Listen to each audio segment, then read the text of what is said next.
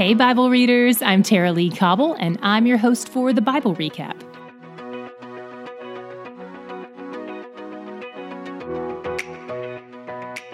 Yesterday, we saw the first seven plagues God brought on the Egyptians because Pharaoh wouldn't listen to Moses and set the Israelite slaves free. Today, we dropped in on the rest of the plagues. The first few sentences we read today said, I have hardened his heart and the heart of his servants, that I may show these signs of mine among them, that you may know that I am the Lord. This whole paragraph was a weighty paragraph.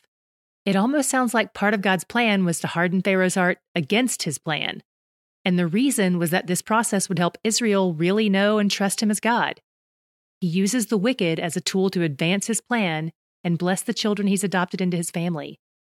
We can't cut sentences like this out of the Bible. We have to wrestle with them and see what they mean and how they fit into the context of everything else in Scripture. I'm not going to tie it up with a pretty bow and make it look simple. It's hard, it's mysterious, and it's okay to not have answers about it yet, or maybe ever. In yesterday's reading, we encountered several places where God hardened Pharaoh's heart, a few where it just says his heart was hardened, and a few that attribute the hardening to Pharaoh himself. But interestingly, Pharaoh's hardening of his own heart is almost always followed with the statement, as the Lord had said. It can feel threatening to recognize that God is bigger than your own heart, that he can shape it for his own purposes. If that's you and you're feeling that way right now, I would encourage you to not let fear drive that thought. The enemy of your soul wants you to view God's power through a lens that pushes you away from Him instead of drawing you in. So instead, try to stop and acknowledge how comforting it is that we serve a God who is that powerful. For instance, think about the people that you know and love who are the furthest from God. People you've prayed for and cried for, people who have told you that they never want to hear you say another word about God again. God can soften their hearts and turn them on their heels, just like He did with the Apostle Paul, who, by the way, wasn't just not seeking God, he was actively at war against God and his people, much like Pharaoh. For God to be sovereign over sins and hearts means no one is beyond his reach, and it's never too late for anyone. And that is the greatest comfort I can imagine. Moving on, today we see the frustration mounting with Pharaoh's servants, and Pharaoh starts to weaken his resolve. But instead of obeying, he asks for a compromise. God doesn't really go for that. So the locusts and the darkness come, but still no repentance. Then God sends what he knows will be the final plague. Moses has all the Israelites ask the Egyptians for their valuables, and they hand them over. He also tells every Israelite house to sacrifice a lamb and sprinkle its blood on the left sides, right sides, and tops of their doorways, marking their homes and their families by the blood of a sacrifice. Interestingly, if you were to use a hyssop branch like they did to wipe blood in those three spots, the placement on the left and the right, and then the dripping from the top down to the ground would leave the shape of a cross. God also tells them to eat their dinner but finish it quickly, don't even make bread that rises, and stay fully dressed with your car keys in hand, basically. By the way, the description he gives of their attire is a little bit reminiscent of the armor of God described much later in Ephesians 6 10 through 18. Then he tells them about an annual dinner party he's planned for them to celebrate what he's about to do that night. I love that God is already telling them how to commemorate his deliverance before he fulfilled it. Jewish people around the world still celebrate this event today. The Hebrew calendar is built around it. You'll see this one day event referenced in Scripture as Passover, and this is important to what we'll be learning in Scripture, so make a mental note of it. It's called Passover because that's what the Lord did when he saw the blood on their doorways. He passed over that house and didn't kill the firstborn. So all the firstborn of Israel are spared, but not Egypt. By the way, in the references to the destroying angel in this passage, his identity is kind of blurred, but most signs point to this being a theophany, possibly a Christophany.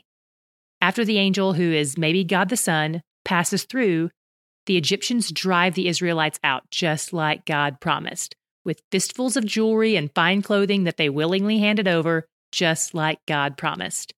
The Israelites plundered the Egyptians. In the middle of the night, 600,000 men and an estimated total of 2 to 3 million people left Egypt on foot.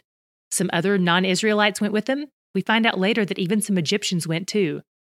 And God tells the Israelites to treat them like family as long as they're circumcised. Also, you may be a little concerned about the 430 years that it says they spent in Egypt. Like, God was 30 years late. I thought it was only supposed to be 400 years. There are two possible ways this could shake out. First, God could have just been giving a round number generality, not a down to the minute timeline. Or second, those first 30 years may have included the good times when Joseph had first moved his family there and all was still right with the old Pharaoh before they started enslaving them. So if you are worried that God got it wrong or broke his promise, hopefully that will help you breathe easy. What was your God shot today? What did you see about his character or his motives or his heart? I've kind of been paying attention to this theme he keeps touching on. Think back to day 31. We read two things in Exodus 4 that kind of foreshadowed this final plague and helped us see a little bit of what's happening here with God's motives. Remember how God was angry and sought to kill someone, maybe Gershom, Moses' firstborn son, because Moses had disobeyed God by not circumcising Gershom, which means he wasn't set apart as one of God's people? And remember how God said that if Egypt didn't relent and let his firstborn son Israel go free to be set apart, that he would kill their firstborn son? That was all a bit of foreshadowing for today. This even has echoes of Abraham and his firstborn son Isaac. And then today, just like with circumcision, God tells Israel to set themselves apart with a specific marking, to mark the entryway of their homes with blood, in the shape of a cross, no less. That makes today's reading feel like foreshadowing for something yet to come in Scripture.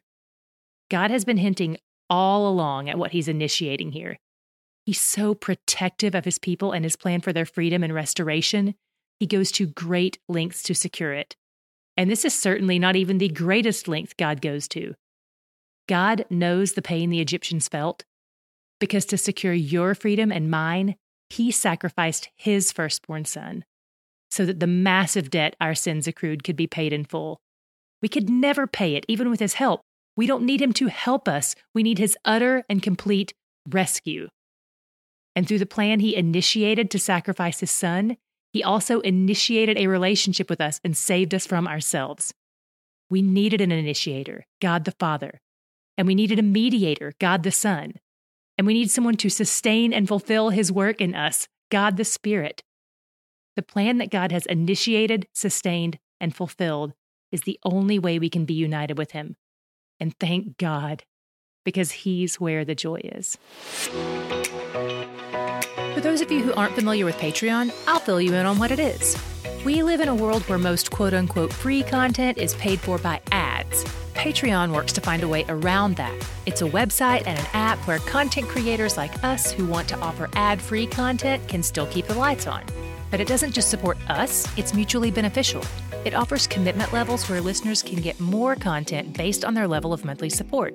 So, in the end, it's a blessing to the content creators by helping them cover their cost, and hopefully, it's a blessing to the supporters who especially value that content. We want to provide you with such great content for free that in turn you might consider supporting us financially so you can get more of the content you love. It's easy to set up an account and you can unsubscribe or change your commitment level at any time.